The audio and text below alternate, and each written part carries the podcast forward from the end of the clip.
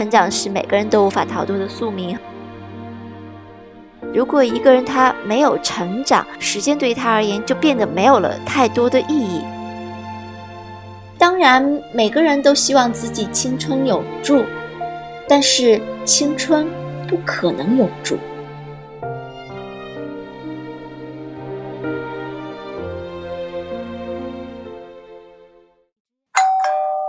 无聊，有聊，无聊，有聊，无聊，有聊，无聊，不有聊。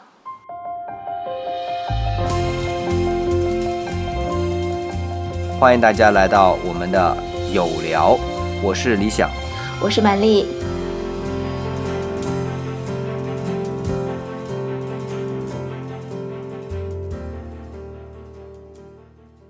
今天啊，很高兴我们请来的呢，依旧是满丽老师。其实啊，我们在前一段时间会看到满丽工作室，就是满丽老师的公众微信号上面啊，有一篇文章是引起了非常多的反响。你这篇文章呢，它的题目是叫做《一个三十多岁的人给你的提醒》，里面巴拉巴拉巴拉有很多内容啊，就站在一个三十岁门槛上的一个人呢。应该就是满意老师的这样一个，过来给到我们很多的提示，该注意些什么东西，内容非常多啊。满意老师这边是不是还有一些什么要补充的呢？因为我想文章比较长，大家如果愿意看，可以去看，这里也就不去读它了啊。那还有什么没有谈到的部分？文字的范围其实是比较窄的，其实是一千九百多个字，两千字不到，我数过了。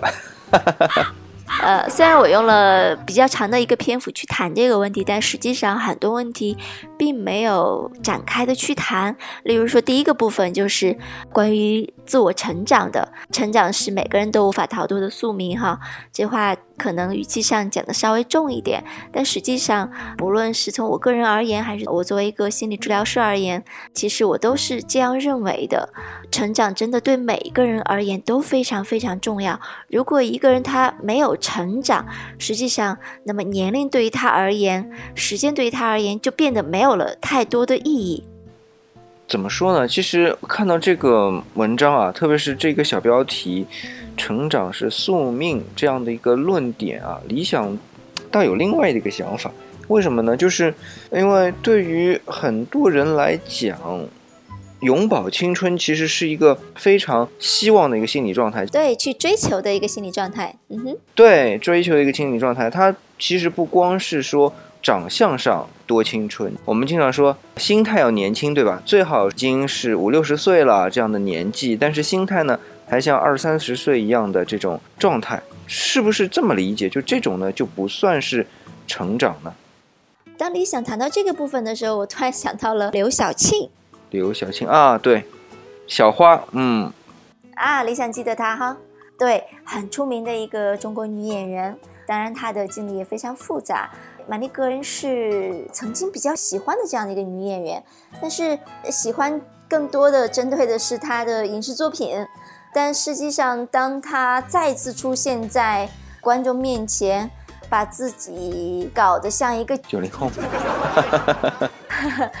对，一个一个九零后的小姑娘的时候，我整个人都诧异和惊呆了，因为我们都知道她今年已经六十多岁了。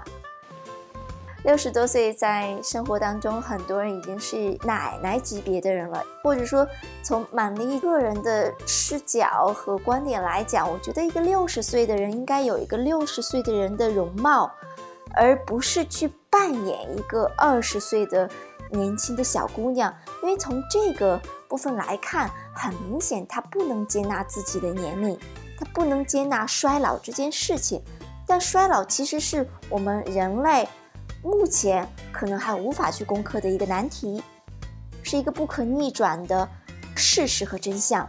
但是我们会发现，生活当中很多的女人不能接受，包括玛丽身边有很多的已婚已育的中年女性，大概三十岁左右，跟玛丽的年龄差不多的这样一个阶段哈，已婚已育。然后我就发现一个很有趣的现象。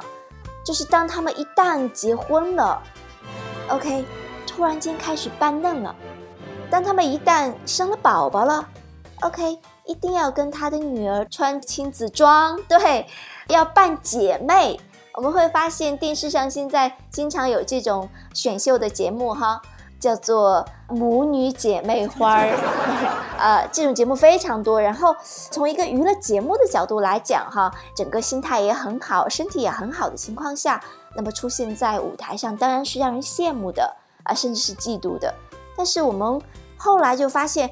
慢慢的，这样的一个方向，它往一个很畸形的方向发展，就是很多人为了保有青春，会去整容，会去注射肉毒杆菌，哈，然后会去打瘦脸针，呃，然后整成一个网红脸，会去这里填充一下，那里动一动，搓一搓，垫一垫，对吧？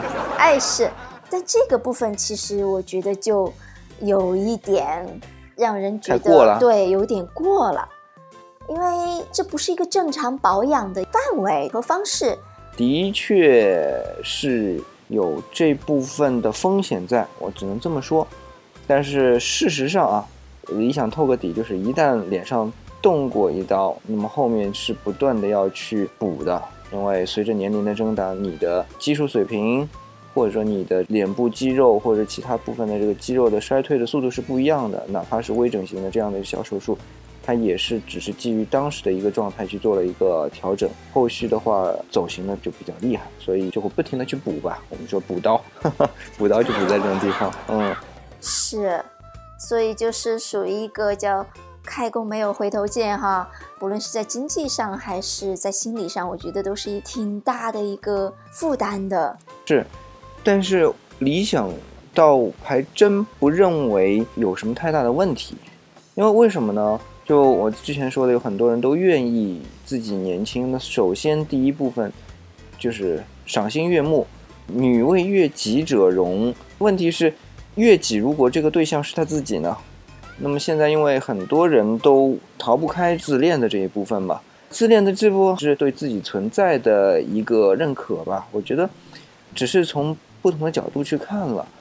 呃，那反过来再说啊，就是刘晓庆。我其实也很喜欢这个演员，但是理想可能因为年纪的关系啊，对他的影视作品比较停留在小花、芙蓉镇，还有后来的武则天和慈禧太后这样的几个角色上面，的确是塑造的非常的有张力。然后印象特别深的就是小花啊，那一级级台阶正爬上去，呃，也觉得非常的尽职啊，演的也非常好。但是后面我们也看到啊，有一些。影视作品，比如说记得像《小凤仙》和《蔡锷》啊，这个电视剧，那就出来的时候就觉得特别的年轻，对吧？但是我觉得更大的一些程度上是在演，因为可能是演员本身吧，然后又是角色，那么当然他也对于自己的一个演技一个挑战啊。当时可能是四十几岁、五十岁左右的人，然后呢去挑战小凤仙那个从十八岁开始这样的一个角色。啊，往后一直到年纪大，那么整个过程他都能拿捏得住，包括从年纪轻的这个心态到年纪大的这个心态，所有的一些动作、呃思想，在影视作品当中的这个呈现，我觉得其实没什么，因为对他来说是对于演技的一个挑战。呃，我是这么认为。当然，我后面也看到在一些综艺节目里面出来的时候，也是打扮的比较年轻，毕竟年轻的话。大家更容易接受啊！我不认为他一定会不太接受自己，而是他塑造这样一个角色，或者是对，哪怕是综艺节目，他只是塑造这样一个角色而已啊！是我们愿意看到一个年轻的人在荧屏上面，或者大荧幕也好，小荧幕也好，在，这样大家比较赏心悦目一点嘛。如果仅仅从一个审美而言，哈，可能理想是一个男性，哈，呃，会喜欢人家讲这个男人，哈，无论是十八还是八十，他都喜欢十八岁的姑娘，啊，一定是要年轻的，要漂亮的。但是如果从满丽这个角度而言，可能我考虑更多的是这样一个部分，就是，当然我们每个人都喜欢年轻漂亮，但是我们要接受衰老这个事实。当然，每个人都希望自己青春永驻，但是青春不可能永驻。这点可能谈起来，大家会比较难接受哈，就是每个人都希望自己是年轻的，应该说是不太愿意接受啊，对，不太愿意接受，对，就是大家都知道青春不可能永驻，但是呢，都希望能够青春越长越好，是，所以这些医美就满足了大家的幻想，希望可以留住岁月。呃，包括很多化妆品的品牌的广告词哈，也会这样去做一个宣传。包括那个父亲那首歌，对吧？啊，时光慢些吧，让我的父亲不要那么快老去，等等。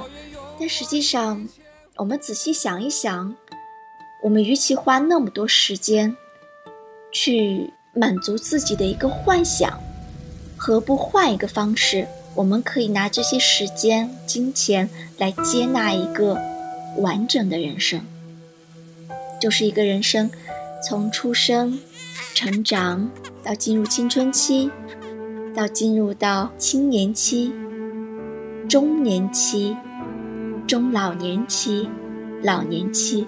其实这是一个人最为完整的一场马拉松，但是。我们不能只接受那个辉煌的部分，而不能接受那个衰老的阶段，因为我们会发现，在我们的生活中，其实很多老年人的心理问题蛮多的。这也是我经常跟很多同行去讨论的。似乎每个人都着急着要留住青春，而不愿接纳自己已经步入了暮年。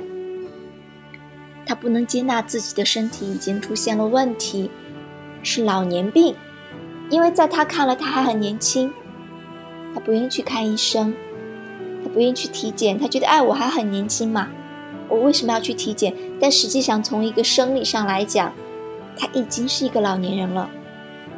对这个部分呢，倒是真的，就是从呃自己的生活质量来说啊，的确是到了一定的年纪，你不得不承认。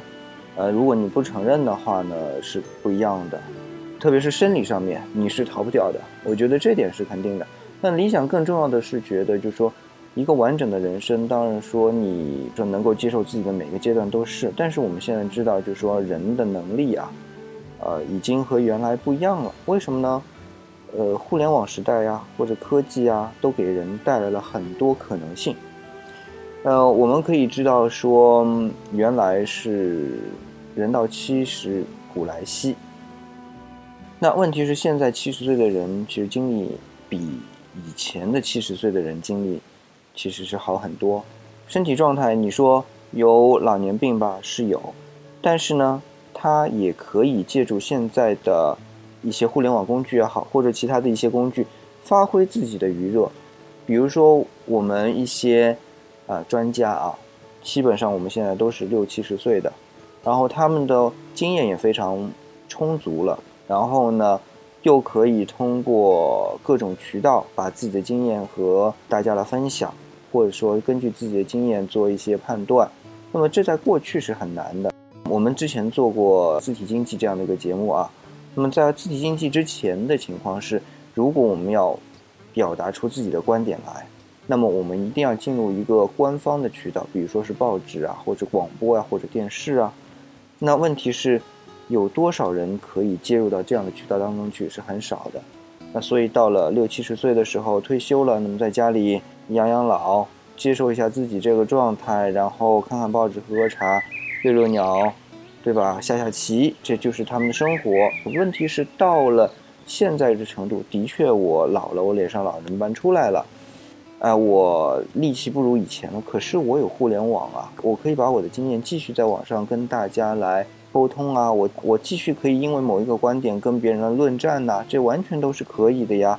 然后，因为现在的这个计算的能力，我们称为算力啊，比以前也是提高很多，那也可以省去了很多，就是可能以前需要得出一个结论，而。花很大的精力进行计算，那么现在就简单很多。比如说啊，我们现在说的经济学家，他只要提出一个观点，然后用他的经验去得出一个模型，然后至于这个模型的所有的参数，我们可以借助互联网大数据去获取，然后至于这样的一个模型的拟合，我们可以通过 Evata 软件来进行拟合。那这些计算都已经变得非常的简单，啊，完全不需要像以前啊，我们在可能前二三十年吧，在中国可能最多也就十年前，那些经济学家他提出一个理论，要组织很多的学生帮他一起去计算，一起去拟合，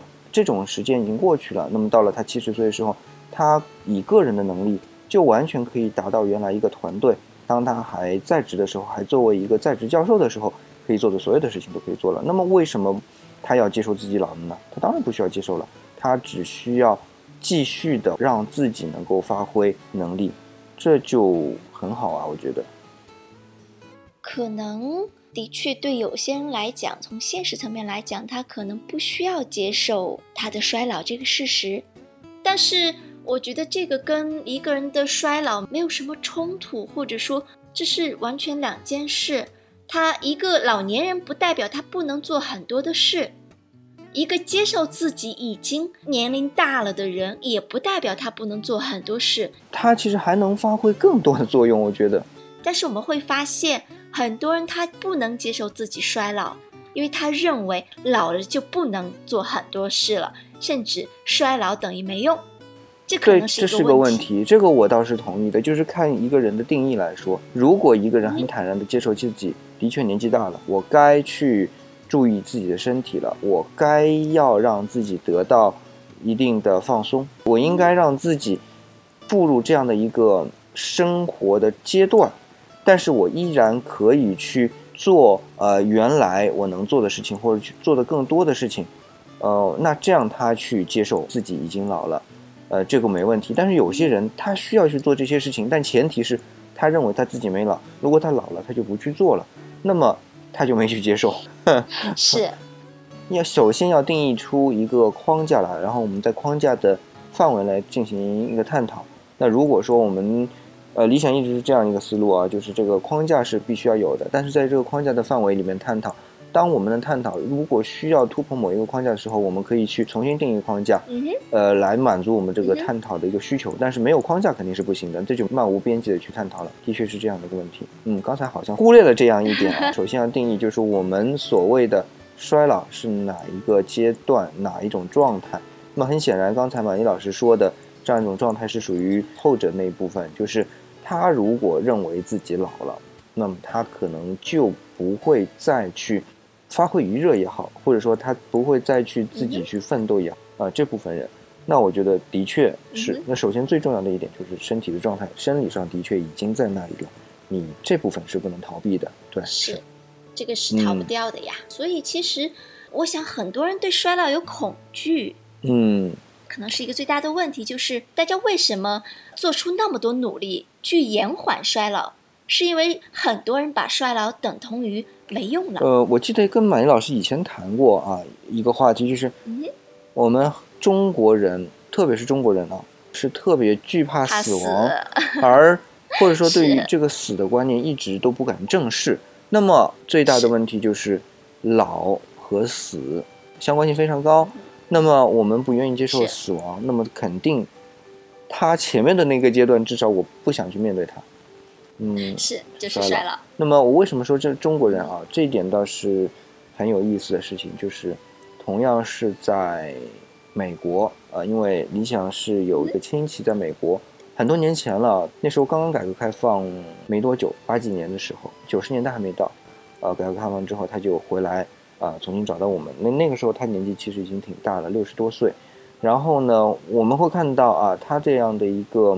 当时也算一个年纪很大的老妇人了，穿着是非常的艳丽，但是我们会看到，就是首先精神状态非常好，然而是她的所有的行为和她的年纪是相匹配的。嗯哼，也就是说，她首先在承认自己已经是这个年纪的，是一个对这个基础上面，然后展现出这一个呃年龄阶段。所不一样的美，然后是展现出这个年龄阶段尽可能做到的最好的部分，而不是说我不承认它，我让自己变成啊，我年轻十岁那个状态，那并不是这样的一个概念。就是我不知道，嗯，就是现在听节目的小伙伴们能不能理解这样的一种状态啊？是不一样的，是完全不一样的。就你一眼就能觉得，他至少先是承认了自己在这个年纪上面，然后做的各方面让自己更进一步能够提高的状态。是，所以玛丽刚刚要谈的就是这个部分，就是可能在我们的身边有太多的人是从生理上想控制衰老，嗯嗯，让自己看上去年轻，而并没有考虑到一点，其实能否让一个老年人的生活可以无限的拓展开。对，这一点真的是，就刚才李想举的经济学家这样的一个例子，的确就是是在已经步入老年阶段，然后把它铺陈开来、拓展开来，这一点让他继续有更大的发挥，我们叫发挥余热的这样一种能量，嗯对吧？啊、我不承认自己，然后我还把自己当一个四十岁的、三十岁的人在用，那个是不一样的，那个状态是是不一样的。心态是不一样的，所以其实我们知道，六十岁有六十岁的美，六十岁有六十岁的人他能拓展的面，七十岁的人有七十岁的人的美，那么七十岁的人有七十岁的人可以拓展的面。呃，刚刚呃理想也谈到了一个例子，那么玛丽也谈一个例子，就是呃有一次我从新加坡回来，在飞机上遇到了一个特别有趣的台湾的老头儿，用我们的话说叫老头，因为他真的已经是白发苍苍了。这个年龄，你从生理上来看，真的至少要七十岁甚至八十岁以上的那个年龄了，因为老年斑嘛，这个是掩盖不掉的。然后包括皮肤，但是他的精神非常的好，他不停的在跟我聊天，然后最后还跟我交换了 email，然后交换了联系方式。他说来台湾，说一定要到我家来做客，然后非常热情。我在跟他聊天的时候，我记得他告诉我他是一个工程师。然后我是在杭州落的地，然后一路的攀谈，虽然飞行了大概有五个小时，但是我们的这位老先生啊，一直精神都非常好，然后不停的跟我聊天，聊到我的职业，他非常感兴趣。呃，他说他认识一个跟我一样的同行，为了缓解压力，然后每天都在台北跑步，做了十年的心理治疗师，最后跑成了一个马拉松运动员。说为什么呢？因为说长跑可以缓解人的压力。然后我就问到他，我说你有做运动吗？他说当然有。呃，他说我一定会做运动的。他说你别看我已经这个年龄了，但是实际上我是很有力气的，还要帮助我去拿行李啊，我我就我就吓到了。担心真的，万一遇到了一个碰瓷儿的哈，啊，满丽就会觉得啊有点小人之心了哈，啊，就就会觉得很为难了。我们一路交谈，一直到下飞机，呃，包括路上，其实我有一段时间很瞌睡，呃，他为了让我能够睡得更舒服，他把更大的空间让给了我。我看到了一个老年人对他人的一个关怀，让我丝毫没有感觉到他是一个老年人，因为你知道尊老爱幼，如果是在一定的环境下，很多老年人可能他需要你去迁就他。包括地铁，包括公交车，包括排队等等，呃，当然，作为一个年轻人哈，我们也会这样去做。但是实际上，当我跟这样一个老年人接触的时候，我最大的体验是，他并没有觉得自己从心态上是一个老年人了，他愿意跟年轻人去探讨问题，他愿意去交朋友，他愿意去招待客人。我想这些心态，其实都说明他还是一个年轻人的心态，而并没有因为他的衰老而带给他所谓的变化。但是我们很多老年人可能因为觉得自己已经步入老年了，他们不太愿意跟年轻人交往。或者这么说，理想倒是觉得反过来啊，就是首先他得是承认自己是步入老年了，然后呢，他才更积极的去开放自己，拓展他老年生活。而我们呃有一些不太愿意接受自己已经老去的人呢，呃，当他发现的确自己是老的时候，又不能接受，那就容易封闭起来。反倒是不去继续学习，不再去继续开放，不再去继续拓展，啊、最终变成了一个真正的打引号的无用的人。当然，他还是啊、有很多的经验在，至少生活经验什么都可能比我们比我们年轻人强。但是他的心态就真正的封闭起来了。其实我们说的这个年事已高，其实目的是为了进一步的拓展自己。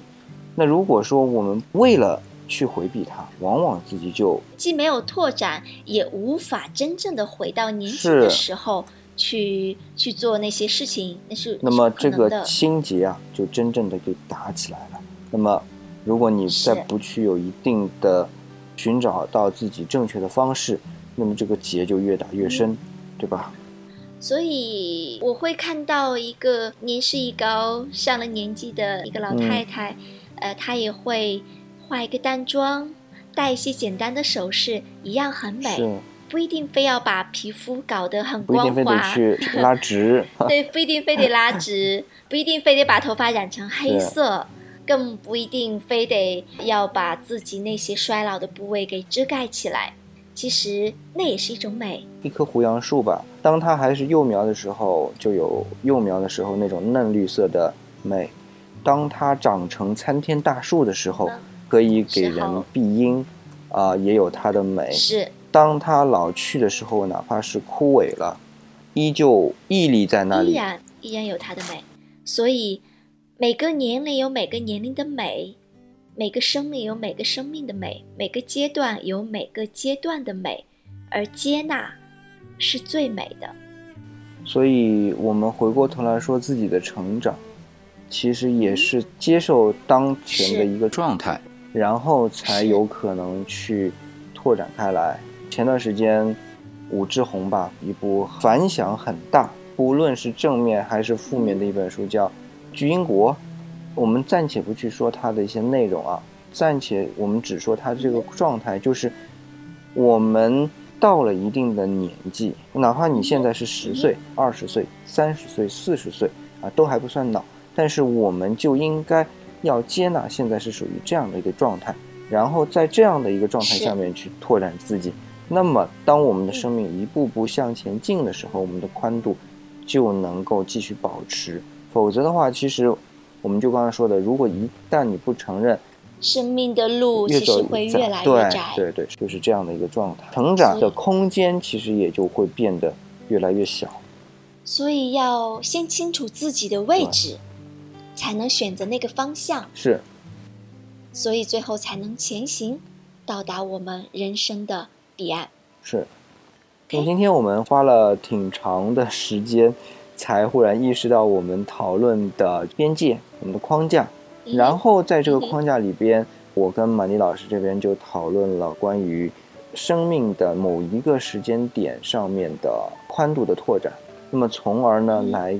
反过来说，我们自己的生命的成长，就需要不断的确定自己、包容自己，然后在这样的一个情况下面，才能不断的拓展，从而给自己的生命的空间留足余地。一旦不去承认它，或者说我们去回避它的时候，我们的宽度会缩窄，我们成长的空间会变得非常的狭小，整个生命状态都会变得非常的封闭。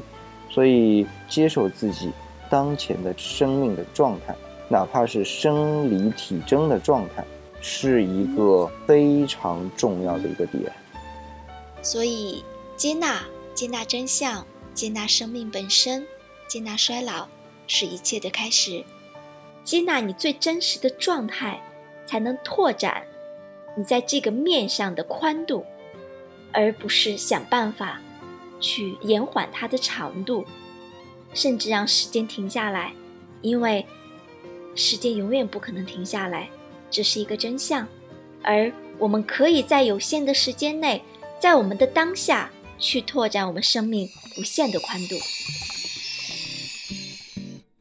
在结束之前呢，我们还是照例啊，要安利我们的联系方式。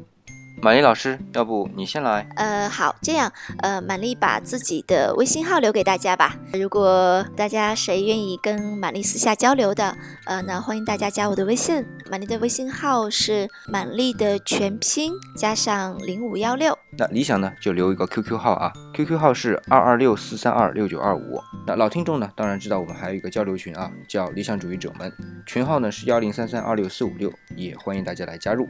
那今天的节目呢，就到这里，我们下期再见。谢谢大家，再见。